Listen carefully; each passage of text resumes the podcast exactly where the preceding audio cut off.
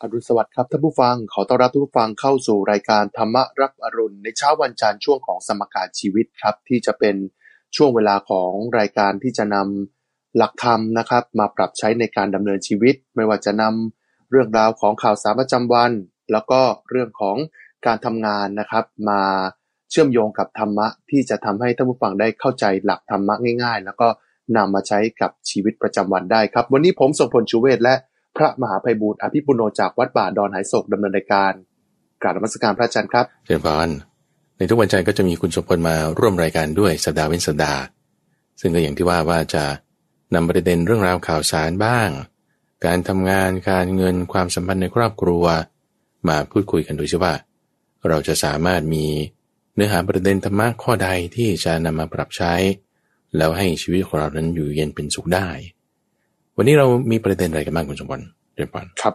วันนี้เราจะมาดูเรื่องของการใช้ชีวิตกันนะครับ ไม่ว่าจะเป็นเรื่องของการทำงาน แล้วก็การมีคู่ครองครองรักครองเรือนเนี่ย เราจะทำอย่างไรว่าทำงานให้มีความสุข กลับไปอยู่บ้านแล้วเนี่ย เมื่อมีคนรักหรืออยู่ในครอบครัวเนี่ยจะอยู่ในครอบครัวอย่างผาสุกได้อย่างไร โดยมีหลักธรรมในการ นำชีวิตนะครับ มาดูเรื่องแรกกันครับ เรื่องของการทำงานกันก่อนนะครับ มาดูเรื่องของการเป็นผู้นำขององค์กรเนี่ยก่อนที่จะมาเป็นผู้นำเนี่ย เราต้องเป็นผู้ตามก่อน ก็คือเป็นผู้ปฏิบัติงานอะตอนเป็นผู้ปฏิบัติงานความซับซ้อนของการทำงานก็จะไม่เท่าไหร่เขาสั่งมาเราทำตามอันนี้จบ แต่พอเป็นผู้นำแล้วปุ๊บเนี่ยความซับซ้อนอะไรหลายอย่างการทำงานเนี่ยจะยากยิ่งขึ้น นั่นคือจะต้องนำสิ่งที่เป็นนโยบายเนี่ย หรือว่า สิ่งที่ผู้บริหารระดับสูงกว่าสั่งการลงมา และเราเนี่ยจะต้องแปลงสิ่งที่เขาต้องการ ให้ลูกน้องเนี่ยเราต้องปฏิบัติตามสิ่งที่เราจะให้เขาทำแน่นอนแหละสิ่งที่จะให้ทำเนี่ยอาจจะไม่ถูกใจเรา หรือว่าถูกใจผู้บริหารระดับสูงสัทีเดียวทำให้ถูกใจคนนั้นยากนะครับ แต่ก็จะมีการกระทบกระทั่งกัน เช่น สั่งการแล้วลูกน้องทำช้า สั่งการแล้วลูกน้องอาจจะทำไม่ถูกใจบ้าง จะทำยังไงดีครับ ที่จะดูแลคนในองค์กร ให้ทำงานอย่างผาสุกด้วยกันนะครับ ทั้งเจ้านายและลูกน้องเอ่อซึ่งเรื่องนี้เราก็ต้องแบ่งเป็นสามส่วนในส่วนแรกก็คือ ความเป็นเจ้านายนี่คือต้องมีบริวารเพราะฉะนั้นธรรมะอะไรที่จะบริหารจัดการบริวารให้ดีได้นี่คือ ส่วนที่หนึ่งก่อนเนาะส่วนที่สองในความที่ว่าเรา ตัวเราเป็นผู้ใหญ่เป็นผู้บริหาร ความเป็นผู้ใหญ่ความเป็นผู้บริหาร อันนี้จะไม่ได้เกี่ยวกับลูกน้องแล้วว่าเฮ้ยคนที่เป็นแบบเนี้ยควรจะต้องมีคุณธรรมอะไร นี่คือส่วนที่สองโอเคนะแล้วก็การที่จะนำองค์กรไปให้ประสบความสำเร็จที่มันจะต้องมีเป้าหมาย มียอด มีอ่าเขาเรียกว่าอะไร KPI ใช่ไหมมีตัวชี้วัดชี้วัดเออนั่นแหละเราจะไปถึงจุดนั้นได้ยังไง ก็จึงจะแบ่งเป็นสามส่วนก่อน ครับ ในส่วนแรกที่พูดถึงบริวาร ซึ่งอันเนี้ยไม่ได้จำกัดที่ว่าหัวหน้าใหญ่สุดขององค์กร อาจจะเป็นหัวหน้าแผนกผู้จัดการที่มีลูกน้องสองสามคนก็ได้ ถ้าเรามีบริวาร เรามีลูกน้องธรรมะที่จำเป็นเลย นั่นก็เรียกว่าสังฆะวัตถุสี ซึ่งเป็นธรรมะที่จะยึดเหนี่ยวจิตใจคน สามารถที่จะประสานหมู่ชนให้สามัคคีกันได้ ถ้าสมมติว่าในกลุ่มไหน มีจำนวนคนที่เขามีธรรมะสีก้อนที่จะพูดถึงต่อไปนี้เนี่ยนะสังฆวัตถุสีเนี่ยมากเท่าไหร่ หมู่นั้นกลุ่มนั้นก็ยิ่งจะสามัคคีกันมากขึ้นสี่อย่างมีอะไรบ้าง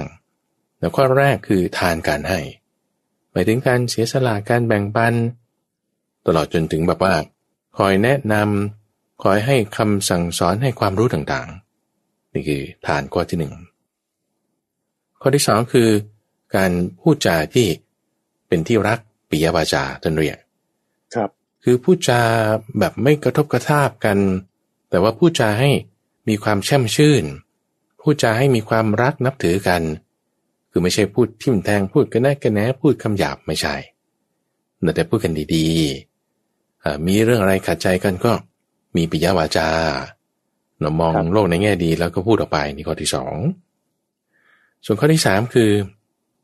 การประพฤติประโยชน์คำว่าประพฤติประโยชน์เนี่ยก็คือช่วยเหลือกันเราช่วยเหลือในการบำเพ็ญประโยชน์ต่างๆ เช่นบางทีเราอาจจะไม่ได้มีสิ่งของให้เขา แต่ว่าเราก็ไปช่วยงานบ้างเราแผนกนั้นมีงานอันนี้เราก็ไปช่วยบ้าง หรือว่ามีงานที่มันล้นมาเอ้าบางทีเราก็ช่วยอยู่ overtime ช่วยกันทำช่วยกันปฏิบัติ แบบบางทีอาจจะไม่ใช่งานในหน้าที่ การช่วยนี่คือข้อที่สามครับ ส่วนข้อที่สี่นั่นก็คือ ความมีตนเสมอกัน คือมีจุดหมายร่วมกัน ถ้าในกลุ่มนั้นมีเป้าหมายร่วมกัน ในข้อนี้จะมีความหมายอยู่สองระยยะเราก็คือว่าหนึ่งคือเสมอต้นเสมอปลายเราก่อนยังไงกลางก็อย่างนั้นหลังก็อย่างนั้น คือมีความเสมอต้นเสมอปลายใน เรื่องของทานปิยวาจาแล้วก็อัตจริยา ไม่ใช่อยู่ต่อหน้าอย่างรับหลังอย่างไม่ใช่งั้น แต่เสมอต้นเสมอปลายนี่ในยะที่หนึ่ง ส่วนในยะที่สองคือหมายถึงว่า มีเป้าหมายร่วมกัน มีเป้าหมายร่วมกัน เช่น ในกลุ่มนี้อาจจะแบบในแผนกหรือในองค์กรที่เขามีพันธกิจร่วมกันอย่างนี้ มีลักษณะการทำงานไปแบบนี้ มีเป้าหมายขององค์กรแบบนี้ ร่วมกันไปนี่ก็ในยะที่สองหรือในยะที่สามนี่ก็คือ มีส่วนร่วมในงานต่างๆ เช่นกิจกรรมของบริษัท หรือว่ากิจกรรมของแผนก หรือว่าเขาชวนไปกินข้าวกันเออก็มีส่วนร่วมบางทีหัวหน้านะคุณสมบัติที่ว่าอาจจะแบบสั่งอย่างเดียวแล้วตัวเองไม่มาเลย หายจ้อยเลย เออครับ อันนี้คือไม่มีข้อที่สี่ในนัยยะที่สามนี้ เพราะฉะนั้นสี่ข้อนี้ คือเรียกว่าสังฆาวัตถุสี่จะเป็นตัวที่ช่วยประสาน กลุ่มนั้น หมู่นั้นให้สามัคคีกันอยู่ได้นี่คือ ความที่มีบริวารบริวารสงเคราะห์หมู่อันนี้คือประการที่หนึ่งส่วนประการที่สองในความที่ว่าเป็นผู้ใหญ่เป็นหัวหน้าคนเนี่ยจะต้องมีคุณธรรมอีกสี่อย่างในความที่ว่าตัวเองถึงจะรักษาตัวเองให้อยู่ได้ เพราะว่าเวลาเราเป็นหัวหน้าปืนเนี่ยนะคือมันรับหมดทุกเรื่องลูกน้องจะเป็นอย่างนี้ลูกค้าจะเป็นอย่างนี้ คนนั้นจะว่าอย่างนี้คือทุกอย่างเนี่ยตัวเองจะรับต้องรับหมดเลย เพราะฉะนั้นแบบโอ้โหมือทีมันหัวโตเลย คุณจะแบบด้วยความที่เป็นผู้ใหญ่จะจัดแจงการงานอะไรต่างๆ ไปได้ยังไงบางที รับมาเสร็จปุ๊บอารมณ์เสียลงกับลูกน้องโอ้สังขารวัตถุสีเราก็ผิดอีก เพราะฉะนั้นในหมวดที่สองที่ว่า จะรักษาความเป็นผู้ใหญ่ของเราให้ได้เนี่ยต้องมีพรหมวิหารสีมีพรหมวิหารสีพรหมวิหารสีก็คือเมตตากรุณา มุทิตา แล้วก็อุเบกขาหรือเมตตากรุณามุทิตาอุเบกขา เอาเมตตาก่อนก็คือความรักความ ปรารถนาดี เราจะต้องมีจิตใจแบบนี้อยู่เสมอ แล้วถ้าบอกว่า ใครได้รับความทุกข์ใครแบบไม่สุข แล้วก็มีปัญหา เราต้องกรุณาเขา อย่าทอดทิ้งกัน แล้วก็ถ้าเขาประสบความสำเร็จอย่างใดอย่างหนึ่ง ไม่อิจฉาริษยา แต่ให้มีมุทิตา อันนี้จะช่วยได้ แล้วก็ถ้าแบบมันโอ้ไม่ไหวเลยคนนี้ก็ช่วยไม่ได้ มันจะมีความโกรธเอาธุระนั่นนี่ ปัญหานั่นนี่มาให้เราอีก เราก็ต้องมีอุเบกขาในข้อที่สี่อุเบกขาเนี่ยจะเป็นตัวที่เบรกจิตของเราไม่ให้ตกไปอยู่ในแดนอกุศล ไม่ให้ตกไปอยู่ในแดนอกุศล ก็เบรกจิตไว้เป็นอุเบกขา ถ้าเรามีสี่ข้อนี้ในความที่เป็นหัวหน้าก็แล้วนะ เป็นผู้หลักผู้ใหญ่ เป็นผู้ที่มีคนเคารพเป็นคนที่จะคอยเป็นผู้นำด้วยสี่ข้อนี้จะทำให้อย่างน้อยเรารักษาตัวเราเองในความที่เป็นผู้ใหญ่เนี่ยได้ คุณจะมาลองลองเปรียบเทียบดูนะ สมมติว่า เอาในสองประเด็นที่เราพูดมาเนี่ยถ้าสมมติในกลุ่มองค์กรไหนแล้วถ้าแบบเขาไม่มีสังขาวัตถุสีดู เช่นแบบพูดเน็บกันพูดแบบให้ร้ายกันทั้งต่อหน้าต่อหน้าพูดดีอยู่แต่รับหลังนี่แบบนินทา แล้วก็ไม่ให้เกียรติ มีอะไรก็ไม่มีส่วนร่วมโอ้องค์กรนั้นไปไม่ได้ครับจะหมายมันมันจะติดขัดมากๆ แล้วก็ยิ่งถ้า หัวหน้าไม่มีความเมตตาเลย มีอะไรก็ด่าก็ว่า อุเบกขาไม่มีพูดอะไรให้นิดนึงก็อารมณ์เสีย ทั้งที่ฉันก็ไม่ได้ทำเลยอันหนึ่งคืออุเบกขาก็ไม่มีกรุณาก็ไม่ได้ มันจะไปไม่ได้ องค์กรนั้นนี่จะบริหารไปไม่ได้โอเคนะอันนี้คือกรณีของความที่ต้องมีบริวารแล้วก็ความที่ตัวผู้นั้นจะถึงความเป็นผู้ใหญ่เอง ครับ ธรรมาประการที่สามคือว่า ที่มันจะต้องมีเป้าหมายร่วมกัน ที่จะต้องมีตัวชี้วัด เราจะทำไงให้ถึงจุดนั้นได้ ก็ต้องมีอิทธิบาทสี่อิทธิบาทสี่เนี่ยคือบาทฐานแห่งความสำเร็จ บาทฐานแห่งความสำเร็จ เราก็จะต้องตั้งทำเครื่องปรุงแต่งคำว่าทำเครื่องปรุงแต่งก็คือเป้าหมายที่เราต้องการให้มันถึง เช่นในกรณีของบริษัทเช่นว่า คุณจะต้องมียอดขายเท่านี้ หรือถ้าเป็นบริษัทที่ให้บริการก็จะต้องอมีค่าความพึงพอใจของลูกค้าเท่านี้ หรือถ้าเป็นข้าราชการ เขาจะวัดกันยังไงอะเช่น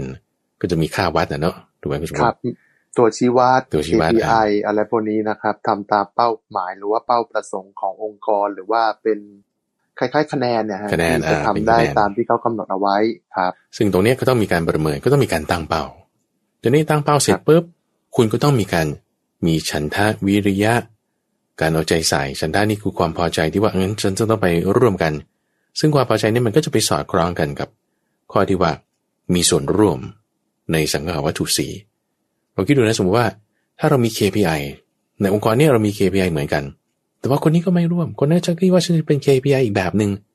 มีตัวชี้วัดแบบหนึ่ง อีกคนนึงก็เป็นตัวชี้วัดอีกแบบหนึ่งคนละเรื่องกันเลย เป้าหมายคนละอย่างแล้วเนี่ย โอ้มันมันไปไม่ได้ ครับคนหนึ่งบอกจะดูแค่ความพอใจของลูกค้า แต่ว่าใช้ค่าใช้จ่ายสูง อีกคนหนึ่งก็จะดูแค่การลดค่าใช้จ่าย แต่ไม่ได้ดูความพอใจของลูกค้า มันก็ไปคนละเรื่องอืมเพครับราะฉะนั้นการมีส่วนร่วมกันนี้ต้องต้องมีครับฉันทะเอ๊ะพระพระอาจารย์ครับ ขอแทรกนิดนึงว่า เอ๊ะแล้วถ้าเกิดการเป็นเจ้านายลูกน้องเนี่ยเจ้านายก็อยากให้ลูกน้องรัก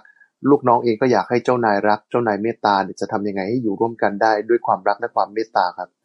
ก็อย่างที่ว่าว่าในทีมงานนั้นจะต้องมีสังกัดวัตถุสี่ครับเราคุณชงลองคิดดูสมมติว่าถ้ามีหัวหน้าของคุณสมพลเนี่ยอืมพอสถานีเนี่ย ครับ ไปต่างจังหวัดมาแล้วก็เอา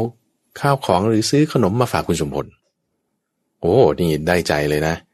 ครับเออคือเราจะพอใจเขาโอ้โหหัวหน้ายังรู้สึกคิดถึงเรา อันนี้คือทานเลยชัดเจนเลยครับหรือว่าเราไปที่นั่นที่นี่มาเออเราคุณแม่ทำอาหารนี่เราเอามาฝากเพื่อน นี่คือทานเลย เออเพื่อนก็จะแบบพอใจเราอันนี้มันจะประสานงานกันได้อันนี้แค่ง่าย ๆ เรื่องทาน แล้วก็ปิยาวาจาก็พูดดีๆกัน อย่าพูดเหน็บกันอย่าพูดให้ร้ายกันทั้งต่อหน้าและรับหลัง ครับ ด้วยประการที่เรียกว่าสังขาวัตถุสีเนี่ยแน่นอนเนอะเขาเขาจะมีความรักกันมีความสงเคราะห์กัน สามัคคีกันในองค์กรแน่ ทีนี้ถ้าใครไม่ทำตาม มันก็ไม่ได้ไง ประเด็นคือถ้าสมมุติว่า ฉันไม่ทำตามสังขาวัตถุสีอะแล้วฉันจะหวังความสามัคคีกันเนี่ยคือมันจะไม่ได้ เพราะว่าเหตุมันไม่มีผลก็จะไม่เกิด ก็ต้องสร้างเหตุเพื่อที่จะหวังผล ครับเช่นเดียวกันว่าถ้าตัวเราเอง ประการที่สองนี่ก็คือเรื่องของอาพรหมิหารสี่พรหมิหารสี่ส่วนประการที่สามที่จะให้เป้าหมายขององค์กรสำเร็จได้ก็ต้องเป็นอิทธิบาทสี่อิทธิบาทสี่อ่าเมื่อสักครู่พูดถึงชันทะเนาะ เราก็ต้องครับทำความเพียรร่วมกันทำความเพียรคือวิริยะ เอาใจใส่ ซึ่งไอการเอาใจใส่นี่คือการมาคอยรีวิว หรือว่ามาดูทุกสัปดาห์ทุกเดือนทุกควอเตอร์ ว่าในตลอดสัปดาห์ตลอดเดือนหรือ 3 เดือน เออไอค่าเอ่อ KPI ค่าตัวชี้วัดต่างๆ เป็นยังไง เป้าหมายได้ไหมมาคอยดูกันมีการเอาใจใส่ ในการกระทำแล้วถ้ามันไม่ได้เราก็ต้องมีข้อที่สี่คือ การปรับปรุงแก้ไขเปลี่ยนแปลงนั่นคือวิมังสา ฉันทะวิริยะจิตตวิมังสา เอามาใช้ในสามด้านเนอะทั้งตัวเอง ในที่นี้คือปรมิหารสีทั้งบริวารในที่นี้คือสังฆวัตถุสีทั้งเป้าหมายขององค์กร ในที่นี้คือ อิทธิบาทสีด้วยสามอย่างประกอบกันนี้องค์กรเอาไปได้แน่นอนสำเร็จแน่นอครันบรับประกันให้ได้เจริญพรครับอ่า พระอาจารย์ครับ แล้วในกรณีที่เจ้านายและลูกน้องอะเกิดไม่ลงรอยกันมีปากเสียงกัน จะทำยังไงดีครับ ที่จะยุติปัญหาตรงนี้ได้ครับอ่อวิธีที่จะแก้ไขก็คือถ้าสมมุติว่าเรื่องที่มันพูดกันแล้วมันจะแบบมีปัญหาเราอย่าเพิ่งพูดโอเคนะสมมติเรื่องที่พูดกันแล้วมันจะไม่ลงกันจะมีปัญหาจะต้องได้เถียงกัน คุณเอาไว้ก่อนคุณเอาไว้ก่อน เอาไว้ก่อน เอาไว้ก่อนแล้วทำยังไง คุณใช้สังกัดวัตถุสีข้อใดข้อหนึ่งก่อน เช่นบางทีซื้อของไปฝากยังไม่ต้องพูดเรื่องนี้ เอาไว้ก่อน อาทิตย์หน้าค่อยพูด แต่วันนี้ฉันเอาของมาฝากเธออช่วยเหลือนั่นนี่พูดจาดีๆกัน เอาสังกัดวัตถุสีเนี่ยนำหน้าก่อนโอเคนะให้อย่างน้อยมันมีจุดที่เข้ากันได้ก่อน ให้อย่างน้อยมีจุดที่ลงกันได้ก่อน ถ้าเราจะพูดเรื่องอะไรที่มันไม่ลงกันจากจุดที่มันไม่ลงกันเนี่ยมันไปไม่ได้ เวลาเราจะเริ่มคุยอะไรกัน ต้องเริ่มจากจุดที่ลงกันได้ก่อน แล้วค่อยเวิร์กไป ค่อยทำไป ค่อยคุยไป อะไรที่ลงกันได้คุยกันให้สบายใจพูดจาดีๆกันแล้วอาจจะถึงจะค่อยเปิดประเด็นเรื่องที่มันจะแบบค่อยลงกันไม่ได้เออเอาอยัางไงก่อนด้านไหนที่มันจะลงก็ได้ เราค่อยเริ่มท่านั้นครับเอ่อพอจิตใจจิตใจเนี่ยเริ่มท่าอ่อนนุ่ม เวลาพูดไปเนี่ยมันจะราบเรียบไปได้ แต่ถ้าแบบจิตใจแข็งกระด้าง หน่วยหยาบ แข็งกระด้างรุ่มร้อน เวลามันจะให้มันเข้ากันมันจะไม่ได้ เราอย่าไปเริ่มตรงนั้น เราก็เริ่มจากจุดที่มันเข้ากันได้ก่อน เพราะฉะนั้นในบริษัทเองบางทีเขาจะมีกิจกรรมเขาเรียกว่า ice breaker คือแบบว่าไปเล่นกีฬาบ้าง กีฬาสีอย่างนี้เป็นต้นนะฮะครับเอ่อแข่งกันหรือว่าก็ให้สามัคคีกันในกลุ่ม หรือว่ามีกิจกรรมที่ให้ละลายพฤติกรรมอย่างเงี้ยนะอ่าเพื่อที่จะให้มีการประพฤติประโยชน์กัน มีความเสมอกัน มีการร่วม ลงไปในกิจกรรมเดียวกัน เอื้อเฟื้อกันปุ๊บอะทีเนี้ยการทำงานจุดที่มันแตกต่างกันมันจะราบรื่นไปได้เนอะอันนี้ก็คือจะเป็นหลักการที่ก็เอามาแอพพลายในเขาเรียกว่าอะไรอะวัฒนธรรมขององค์กรครับใช่ไหมละลายพี่พฤติกรรมเออสร้างความนั่นๆสามัคคีร่วมกันแบบนั้นนะใช่ใช่อันนี้ก็จะมีส่วนช่วยก็คือหลักการในธรรมะข้อนี้เลย ครับอืมครับนี่คือหลักธรรมในการบริหารคนหลักการที่จะอยู่ร่วมกันนะครับ สามัคคีในองค์กรนะครับ องค์กรไหนทุกองค์กรไม่ว่าจะเป็นองค์กรรัฐองค์กรเอกชน ถ้านำหลักการของธรรมะเหล่านี้เนี่ยไปปรับใช้เนี่ยแน่นอนแล้วครับ องค์กรเนี่ยก็จะมีความสมัครสมานสามัคคี แล้วก็องค์กรก็จะมีประสิทธิภาพนะครับอืมส่วนพนักงานเนี่ยจะทำงานอ่าอืมพนักงานจะทำงานเนี่ยจะมีหลักธรรมข้อไหนครับ ที่จะทำให้งานต่างๆ เนี่ยสำเร็จรุ่ล่วงไปได้ด้วยดี และทำให้จิตใจมีความสุขด้วย คือบางครั้งทำงานด้วยความจำใจ บางครั้งอืมทำงานเพราะความรีบเร่ง บางครั้งทำงานด้วยการถูกสั่งการอืมแต่ไม่เคยทำงานด้วยความสุขจากการทำงานเลยนะครับนี่แหละจะทำยังไงให้งานสำเร็จและมีความสุขครับอาจารย์แล้วบางคนนะก็แบบไม่ชอบงานที่ตัวเองทำครับใช่ไหมล่ะงานประเภทเนี้ยฉันไม่ชอบ ฉันอาจจะถนัดเรื่องการเล่นดนตรีอ่า โอ้ยแต่ฉันต้องมาฉันทำงานเอกสารเนี่ย ก็แบบขี้เกียจไม่อยากจะทำผัดบันประกันพรุ่งโอ้ยครับเขาจะให้ร่วมมือยังไงก็ไม่ค่อยอยากจะทำใช่ไหมวันจันทร์ตอนเช้าก็โอ้เหนื่อยหน่าย วันศุกร์ตอนบ่ายก็โอ้โหร่าเริงเต็มที่ ครับเออเนี่ยเพราะว่าคุณไม่ใส่ความพอใจลงไปในงานไงพอไม่ใส่ความพอใจลงไปในงาน มันก็แบบสังกตายอยู่ตั้งห้าวันทนอยู่ได้ แต่พอเสาร์อาทิตย์ถึงจะค่อยมามีความแฮปปี้แล้วเรื่องนี้พระอาจารย์เพิ่งพูดไปเมื่อสัปดาห์ก่อนรู้สึกจะสักสองสัปดาห์ที่แล้วครับที่พูดถึงว่า ให้เราเนี่ยปรับจิตของเรา แต่ความที่ว่าเราจะมีความพอใจในสิ่งใดสิ่งหนึ่งมันเป็นอำนาจของความอยาก สมมติเราอยากเล่นดนตรี โอเค ใช่คุณอยากเล่นดนตรี คุณก็ใส่ความอยากลงไปในการเล่นดนตรีนั่นใช่ปะเพราะเราครับถนัดเพราะอะไรก็แล้วแต่ ทีนี้พอถ้าเราอยากทำสิ่งใดสิ่งหนึ่งแล้วเราได้ทำเราก็จะพอใจ แต่ถ้าเราอยากทำสิ่งใดสิ่งหนึ่งแล้วเราไม่ได้ทำเราก็จะมีความไม่พอใจ ถ้าทำอะไรด้วยอำนาจของความอยาก คุณจะมีความทุกข์แล้วถ้าเผมว่าเรามีความอยาก มันไม่ได้จะสำเร็จตามที่เราอยากทุกสิ่งทุกอย่างบางทีเล่นดนตรีไม่อาจจะสามารถให้ทำงานเลี้ยงครอบครัวคุณได้ ถ้าคุณไม่ได้ดังแบบศิลปินระดับประเทศเนี่ยโอ้ยมันจะไปพอยาไส้ได้ไง มันก็ไม่ได้ เล่นเป็นงานอดิเรกได้อยุแต่ถ้าจะไม่ให้ทำงานจริงๆมันก็ไม่ได้อะ ก็คุณมีความสามารถเท่านี้ แต่ฉันชอบไง แล้วเมื่อไหร่ถึงจะมีเงินงอกเงยขึ้นมา เราก็ต้องดูตามความจริงด้วย ซึ่งไอ้ความชอบความพอใจเนี่ย เราปรับเปลี่ยนได้ ปรับเปลี่ยนยังไง เพราะมันอยู่ที่จิต พระพุทธเจ้าเคยเปรียบเทียบอย่างนี้คุณสมบัติว่า เหมือนสัตว์ป่าเนาะ สัตว์ป่า เช่น เสือ สิงโต ช้าง หรือว่าม้าป่า เวลาเราสั่งมันเนี่ย มันไม่ฟัง เออทำไมเราไม่เอาสัตว์ป่ามาเลี้ยง โอ้ยมันมันจะกินเรา มันจะทำร้ายเรา มันจะไม่ฟังคำเรา แต่ทำไมเราเอาหมาแมว หรือว่าสัตว์เลี้ยงที่มันไม่ดุที่มันเชื่องมาเลี้ยง ก็เพราะมันเชื่องไงมันว่าฟังแล้วมันก็ไม่เป็นอันตราย ครับ เช่นเดียวกันนะว่าจิตของเราเนี่ย ถ้าเผื่อว่าบอกให้มันคิด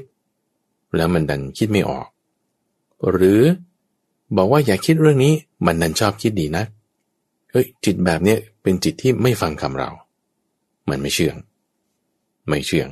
เราต้องปรับมันต้องดัดมันต้องข่มมันต้องบังคับมันต้องฝึกมัน เหมือนฝึกช้างหรือฝึกม้าที่เป็นช้างป่าม้าป่าเนี่ยแหละอ่ามันไม่ฟังคำสั่ง ช้างแบบสุนัขกก็ตามนะคุณสมบัติที่ว่าเขาเป็นพันสุนัขบ้านเนี่ย ครับโอ้ยครั้งแรกเนี่ยมันก็เป็นสุนัขป่ามาก่อน แต่ว่าเขาเอามาฝึกมันเนี่ยจนกระทั่งพันมันเปลี่ยนแปลงมากลายพันธุ์จนเป็นสุนัขบ้านไม่ดุร้าย เหมือนกันม้าหรือช้าง เมื่อก่อนก็เป็นช้างป่าม้าป่านี่แหละมาก่อนเขาก็เอาไอ้ตัวนี้ฝึกได้ไอ้ตัวนั้นฝึกไม่ได้ไม่เอาเอาตัวที่ฝึกได้แล้วก็มาผสมพันธุ์มันเห็นพ่อแม่มันเป็นอย่างนี้มันก็เออมีพฤติกรรมตามมา ก็เลยกลายเป็นพันช้างป่าหมายถึงพันช้างบ้านมาบ้าน แบบที่ฝึกได้ขึ้นมา ครับ คนเราก็เหมือนกันสามารถฝึกได้ ที่ใจของคนเรา ให้อย่าไปคิดในเรื่องที่จะเป็นไปตามอำนาจความอยากดูคิดดูนะสมมติว่า สมัยนี้เขา ชอบเรื่องอะไรกันนะดนตรีประเภทนี้อะสมมติ ต่อไปเขาก็ชอบเสื้อผ้าประเภทนั้น แล้วถ้าทุกปีหรือทุกๆสองสามปี เราเปลี่ยนแปลงตามความอยากของเราแต่ที่สังคมก็จะพาไปเนี่ย แล้วเมื่อไหร่มันจะพอ ครับมันมันจะไม่มีที่หยุดเลย แต่ให้เราใส่ความพอใจลงไปในงานที่เราทำให้คิดว่าเอ้ยที่ฉันทำอยู่เนี่ยมันดีนะดีตรงไหน เพราะว่าหนึ่งเราได้ ประพฤติประโยชน์ต่อเพื่อนร่วมงาน ได้ประพฤติประโยชน์ต่อลูกค้า ได้ประพฤติประโยชน์ต่อเจ้านายอะนี่มีความดีเกิดขึ้น ดีหรือไม่ดีเนี่ยไม่ได้ดูที่ความชอบหรือไม่ชอบ ดีหรือไม่ดีอยู่ที่ว่า มีกุศลธรรมเกิดขึ้นนะ งานที่เราทำหรือไม่ ถ้าเรามีกุศลธรรมเกิดขึ้นในงานที่เราทำโอ้นั่นคือดีเลย เราควรจะพอใจชอบในสิ่งที่เราทำนั้น เพราะว่าเราได้ทำกุศลธรรม ซึ่งงานทุกอย่างกุศล เราสามารถที่จะสร้างกุศลธรรมในงานนั้นได้อยู่แล้วไงยกเว้นเรื่องที่จะผิดศีลโอเคเนาะอ่าเช่น งานที่เป็นคนฆ่าสัตว์ หรือว่าต้องค้าขายเนื้อสัตว์อันนั้นเรายกไว้พวกค้าขายยาพิษค้าขายสุรานั้นยกไว้แต่ถ้าเป็นงานอื่นๆทั่วไป เช่นทำงานออฟฟิศอ่าเป็นคนขับรถส่งของ หรือเป็นคนขายของอยู่หน้าร้าน หรือเป็นพนักงานคอมพิวเตอร์ key คอมพิวเตอร์ทำเขียนโปรแกรม เฮ้ยไม่สามารถทำความดี สร้างกุศลธรรม รักษาศีลทำสังคหวัตถุสี่ อิทธิบาทสี่ มีพรหมวิหารสี่ได้ในงานที่เราทำเลยเนี่ยโอ้โหนี่ดีมากๆเลย ด้วยความดีมากๆตรงนี้ให้เราพอใจ ตั้งความพอใจไว้ตรงนี้ ตั้งความพอใจไปตรงนี้พอตั้งความพอใจไปตรงนี้ปุ๊บเออเราจะรู้สึกในทางศาสนาเนี่ยเขาจะเรียกว่ามีสันตุถี สันตุถีคือความสันโดษ ความสันโดษก็คือความพอใจในสิ่งที่เรามีในสิ่งที่เราได้ พอเราตั้งความพอใจในสิ่งที่เรามีในสิ่งที่เราได้ปุ๊บเนี่ย แล้วเราสามารถที่จะรักษาจิตได้ ความสำเร็จนั้นอยู่ตรงนั้น คือบางคนจะเข้าใจความพอใจความสันโดษในสิ่งที่เรามีเหมือนกับว่า โอ้คุณก็แบบว่า ดักดานไม่ก้าวหน้า ไม่มีหัวก้าวหน้าที่จะพัฒนา พอใจในสิ่งที่ตัวเองมี อันนี้ไม่ใช่แต่ว่าความที่ไม่ก้าวหน้าไม่คิดจะพัฒนาเลยเนี่ย เป็นความกี่ครั้นครับ แต่ว่าถ้าเรามีสันตุถีคือความสันโดษพอใจในสิ่งที่เรามีปุ๊บเนี่ยณจุดที่เราอยู่เราจะไม่แบบร้อนรน ไม่ใช่ไม่รุ่มร้อนด้วยความอยากด้วยราคะ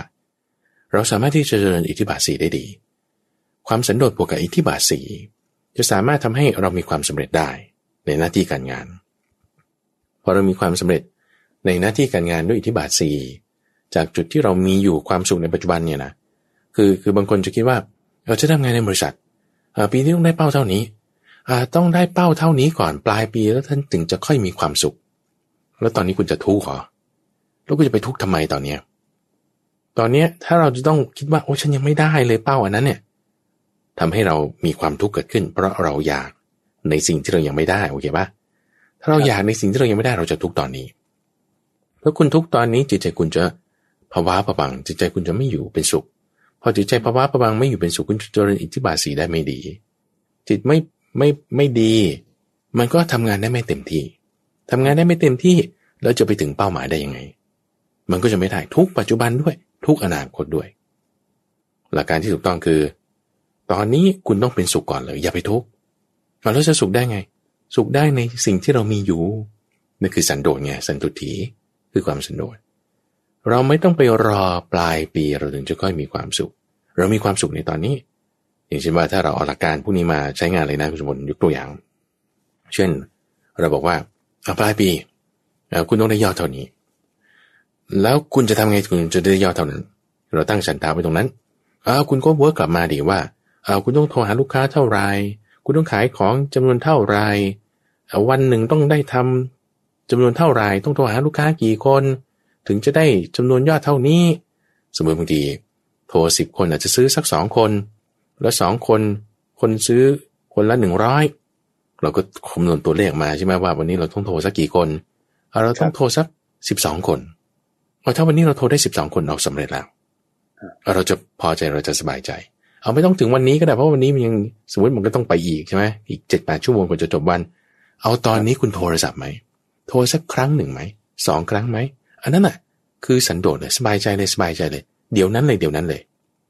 พอสบายใจเดี๋ยวนั้นปุ๊บ การคุยกับลูกค้าก็ตาม การคุยกับเพื่อนร่วมงานก็ตาม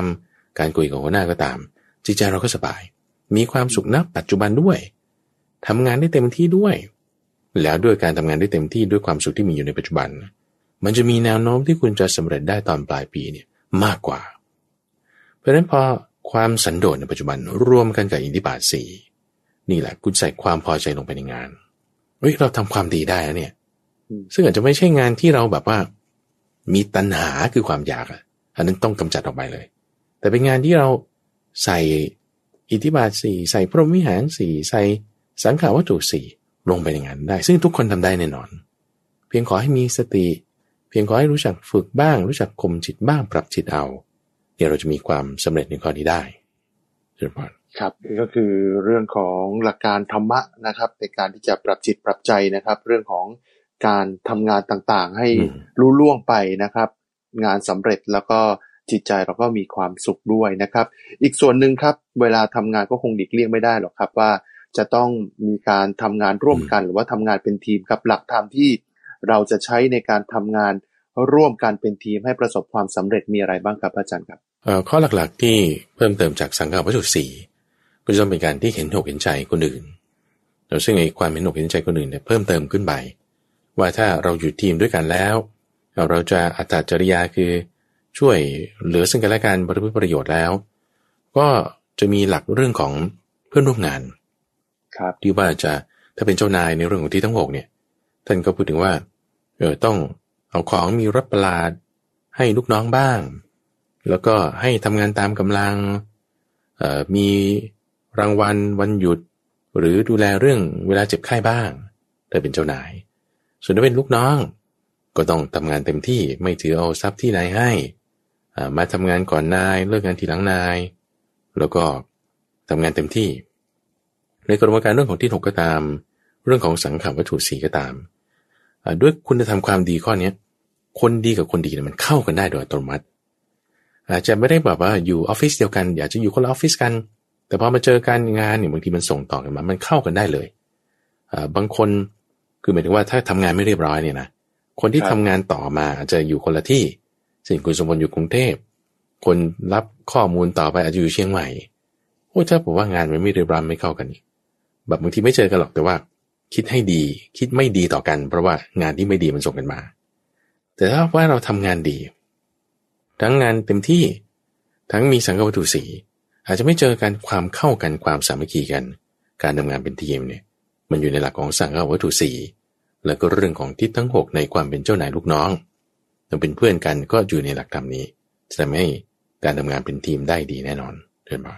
ครับอ่าแล้วครับ เรื่องของการทำงานเราก็คุยกันมาครึ่งหนึ่งครึ่งทางแล้วของรายการนะครับ ส่วนที่เหลือของรายการเนี่ยเดี๋ยวเราจะมาดูเรื่องของการใช้ชีวิตในครอบครัวกันบ้างนะครับ การใช้ชีวิตร่วมกันเป็นครอบครัวนะครับ แน่นอนครับ ขอพูดถึงเรื่องของสามีพัญญากันก่อน การที่สามีพัญญามาอยู่ร่วมกันเนี่ยก็คือคนสองคนที่อยู่ต่างที่ต่างถิ่นกันมาอยู่รวมกันในบ้านหลังหนึ่งนิสัยส่วนตัวเนี่ยอ๋อก็แน่นอนแล้วครับ ก็ต้องแตกต่างกันนะครับ แล้วก็การที่จะเปลี่ยนแปลงคนเนี่ยเขาบอกว่าโอ้โหเปลี่ยนแปลงยากมาก ไม่ว่าจะเป็นนิสัยใจคอค่านิยมอะไรต่างๆ การที่คนสองคนที่เป็นสามีพัญญามาอยู่ร่วมกันแล้วเนี่ย จะทำยังไงครับ ที่จะทำให้อยู่ร่วมกันอย่างมีความสุขอยู่ในความแตกต่างตรงนี้ครับอืมข้อแรกเลยนะคุณสมพลที่ว่าถ้าไม่ได้ก่อนไม่ใช่เลย คือการที่พยายามจะเปลี่ยนแปลงอีกฝ่ายหนึ่งเช่นถ้าภรรยาจะพยายามเปลี่ยนสามี หรือครับสามีพยายามจะเปลี่ยนภรรยา อันนั้นนะคุณจะไปพลาดก่อนเลย อยู่ที่ว่าคุณทนกันได้ขนาดไหนเอ่อ ฉันจะพยายามจะเปลี่ยนเขาแต่เขาไม่เปลี่ยนอย่างที่คุณสมพลว่าเลยว่าเฮ้ยมันเปลี่ยนกันยากแต่ครัถ้าบไม่เปลี่ยนแล้วคุณทนได้เท่าไหร่อะคุณทนได้สามเดือนก็อยู่ร่วมกันได้สามเดือน คุณทนได้ห้าปีก็อยู่ร่วมกันได้แค่ห้าปีนั่นแหละเพราะประเด็นคือไม่ใช่ไปเปลี่ยนเขา ให้เขาเป็นอย่างที่เราอยาก ปัญหามันคือตรงความอยากนี่แหละ ว่าถ้าคุณอยากแบบไหนนะ แล้วคุณไม่ได้เนี่ย มันทุกข์ทันทีเพราะฉะนั้นอย่าไปคิดว่า ฉันจะต้องพยายามเปลี่ยนเขา หรือฉันจะต้องพยายามเปลี่ยนเธอ มันไม่ได้ มันไม่ได้ ประเด็นคือ เฉลยไปแล้วเมื่อกี้ว่า ก็คุณทนได้เท่าไหร่อะ ก็ถ้าคุณทนเขาแบบเนี้ยได้แค่สามเดือน ก็สามัคคีกันอยู่ได้แค่สามเดือนนะถ้าคุณทนแบบนี้ได้ยี่สิบปี คุณก็อยู่กันได้ยี่สิบปี หลักการมันคือขันติความอดทน คุณจะอดทนความเป็นนิสัยแบบนี้ของเขาอะได้เท่าไหร่ ซึ่งความอดทนของคนมันไม่เท่ากัน ครับคำว่าไม่เท่ากันเนี่ยหมายความว่า มันฝึกได้ไง มันฝึกได้ คนเราบางทีก็อดทนได้มากบางทีก็อดทนได้น้อย ในเรื่องเดียวกัน ก็อาจจะแตกต่างกันด้วยบางครั้งบางคราวบางเวลา เพราะฉะนั้นความอดทนอย่างสมมติว่าเอ่อเสียงเด็กร้องอย่างนี้เป็นต้นเอ่อถ้าอารมณ์ดีๆเนี่ยฉันก็อดทนได้มากโอเคเสียงเด็กร้องแบบรำคาญไหมอืมไม่รำคาญหรอกมีเมตตาก็อดทนได้ใช่ปะ แต่วันไหนแบบอารมณ์เสียอารมณ์ไม่ดีทำงานมา โอ้ยโดนเจ้านายด่าโดนลูกน้องบน่นโดนลูกค้าว่าอีก กลับมาถึงบ้าน มีเสียงร้องนั่นนี่โอ้ย อารมณ์เสีย ทนไม่ไหวระเบิดครับขึ้นมาอ้าวทำไมความอดทนคุณแบบวันก่อนทนได้วันนี้ทนไม่ได้ ก็จิตใจมันไม่ปกติ จิตใจมันแบบอารมณ์เสีย มันไม่ปกติ เพราะฉะนั้นไอ้ไอ้ความอดทนมันขึ้นอยู่กับว่า จิตใจคุณดีไหม จิตใจคุณแบบมีสภาวะที่มั่นคงไหม ซึ่งถ้าบอกว่าเรามีความอยากมากเนี่ยจิตใจเราจะไม่มั่นคงจิตใจมันจะแบบว่า เหมือนดินที่มันพื้นไม่แน่นนะพื้นรากของต้นไม้มันไม่แน่น มันแค่ผิวเผิน เพราะฉะนั้นจิตใจเราต้องมีความมั่นคงเราถึงจะมีความอดทนได้มาก สิ่งที่ถ้าเราเอาความอดทนมาตั้งอยู่บนพื้นฐานของราคะ คือคืออย่างเช่น คนเรารักกันใหม่ๆ เนี่ยนะครับเอาผู้ชายหญิงรักกันโอ้โหเธอสวยอย่างนั้นเอาคุณรอยอย่างนี้ หน้าตาเป็นแบบนี้ นี่คือพื้นฐานของราคะโอเคนะโอ้ยแล้วคุณแบบว่าอาจจะเอ่อกินเสียงดังนิดหน่อยโอ้ไม่ฉันทนได้ คือคุณเอาขันติมาตั้งไว้บนราคาทีนี้พอราคาเนี่ยมันเป็นธรรมชาติที่มันอยู่ไม่อยู่นิ่งอยู่แล้วครับมันหวั่นไหวมันสั่นไหวเป็นธรรมดา ราคามันเป็นธรรมชาติ ราคาโทสะโมหะทั้งหมดเลยล่ะ ถ้าเราจะเอาขันติมาตั้งไว้บนราคาโทสะโมหะ มันจะอยู่ได้ไม่นานอออาจจะสามเดือน ปีหนึ่งสองปีก็เลิกกันโอเคแต่ว่าขันติมันจะอยู่ได้ ไม่ไม่ใช่บนพื้นฐานของราคะต้องอยู่บนพื้นฐานของเมตตา เมตตานี้ดีกว่าราคะคือชายหนุ่มรักหญิงสาว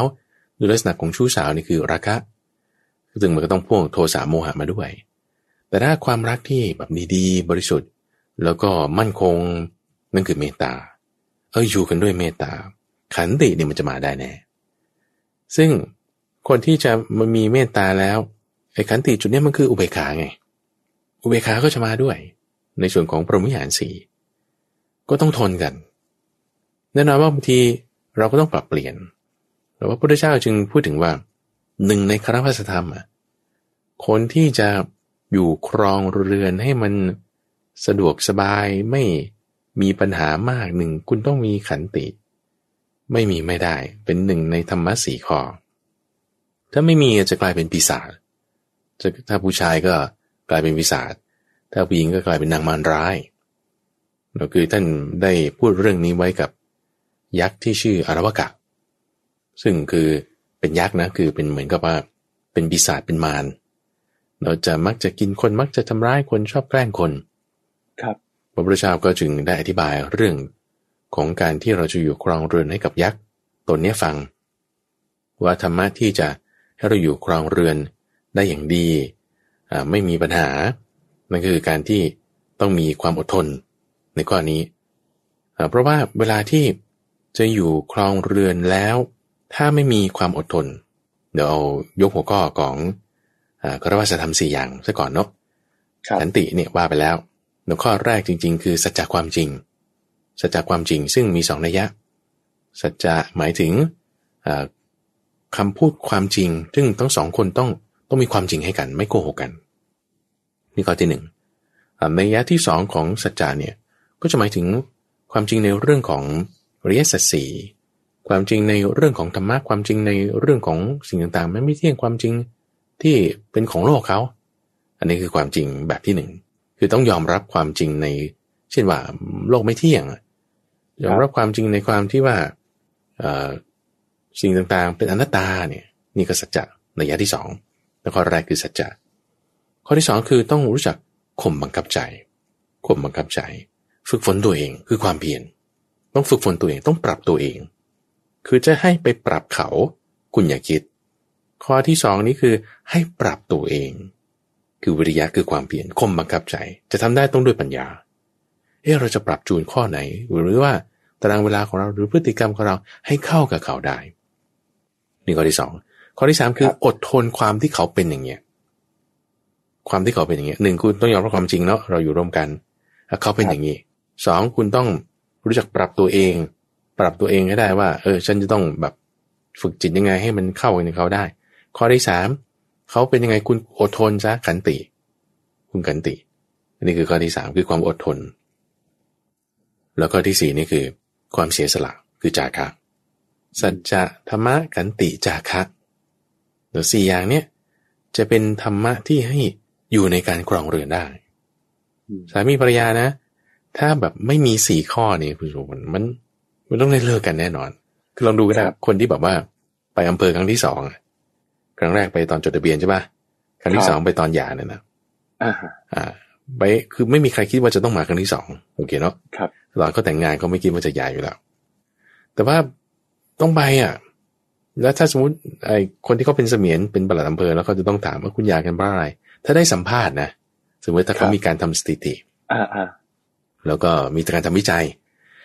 มันต้องมีผิดข้อสี่ข้อนี้อันใดหนึ่งแน่นอน สามีก็จะบอกว่า ทนภรรยาข้อนี้ไม่ได้อันนั้นยังไง คันติไม่มีแล้วก็การฝึกฝนการกลุ่มบังคับใจที่ว่าจะปรับตัวเองก็ไม่ไม่ได้ละแล้วก็ภรรยาบอกสามีไม่ให้เงินเลย แล้วจะเลี้ยงดูครอบครัวยังไงอันนั้นไม่มีไม่มีจาคะไม่มีจาคะมันก็ไปไม่รอดแน่นอนต้องมีสี่ข้อนี้อันใดหนึ่งที่แบบผิดพลาดไป ครับ แล้วก็ถ้ามีมากขึ้นมากขึ้นโอ้ครอบครัวนั้นอยู่เย็นเป็นสุข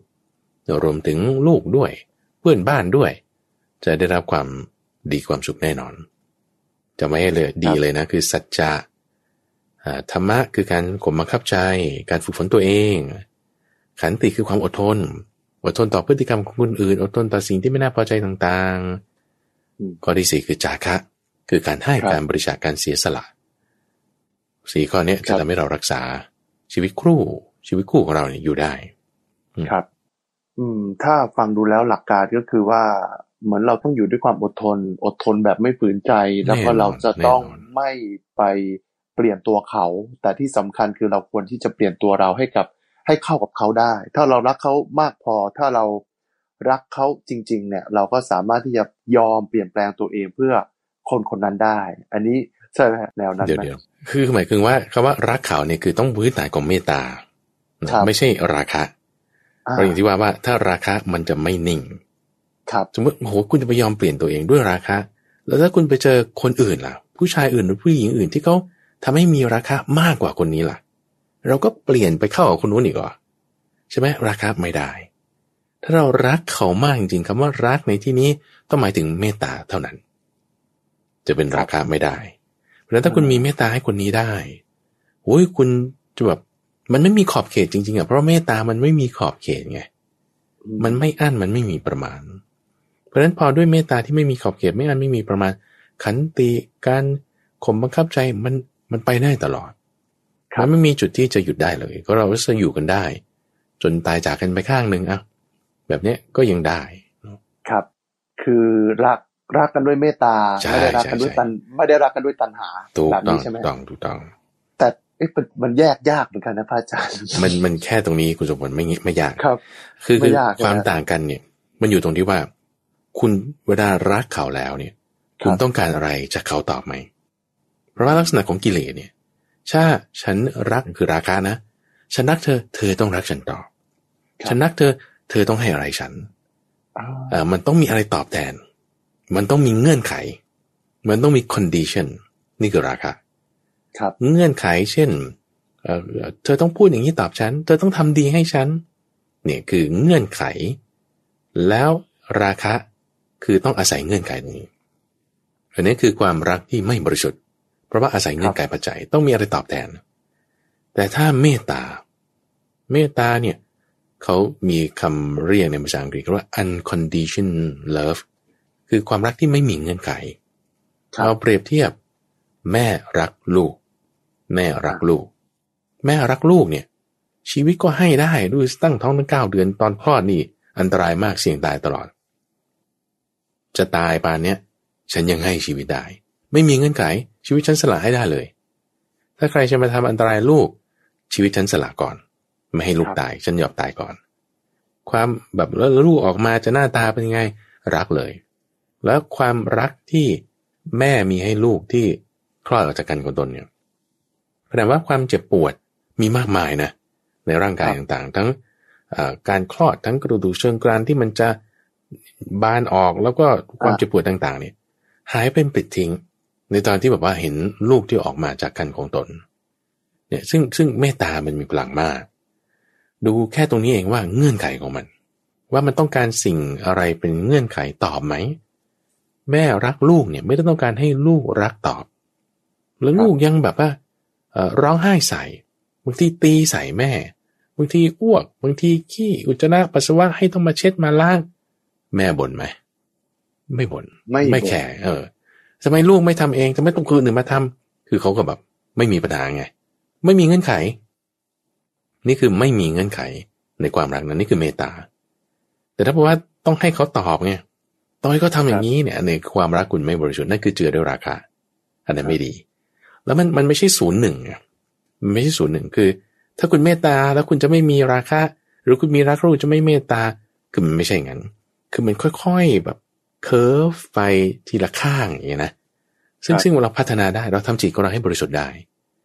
คือความไม่บริสุทธิ์มันเจือด้วยราคะโทสะโมหะ ถ้าเราเอาราคะโทสะโมหะออกได้เนี่ย เออไอความรักของเราเนี่ยชายหนุ่มหญิงสาวก็จริง มันบริสุทธิ์ได้ ครับแน่นอนอยู่บางทีเราชอบกันเนี่ย ก็ด้วยราคานั่นแหละเออคนนี้สวยดีคนนี้หล่อดีอ่าเออมองแล้วถูกใจ โอเค ไม่มีปัญหาเฮ้ยแล้วคุณจะค่อยปรับจิตคุณได้ไหมว่าแบบอย่าให้มีราคะเออทำยังไงอะ เอาก็แบบว่าทำจิตให้มันสงบสิ แล้วก็แผ่เมตตาไป แผ่เมตตาไปก็คือ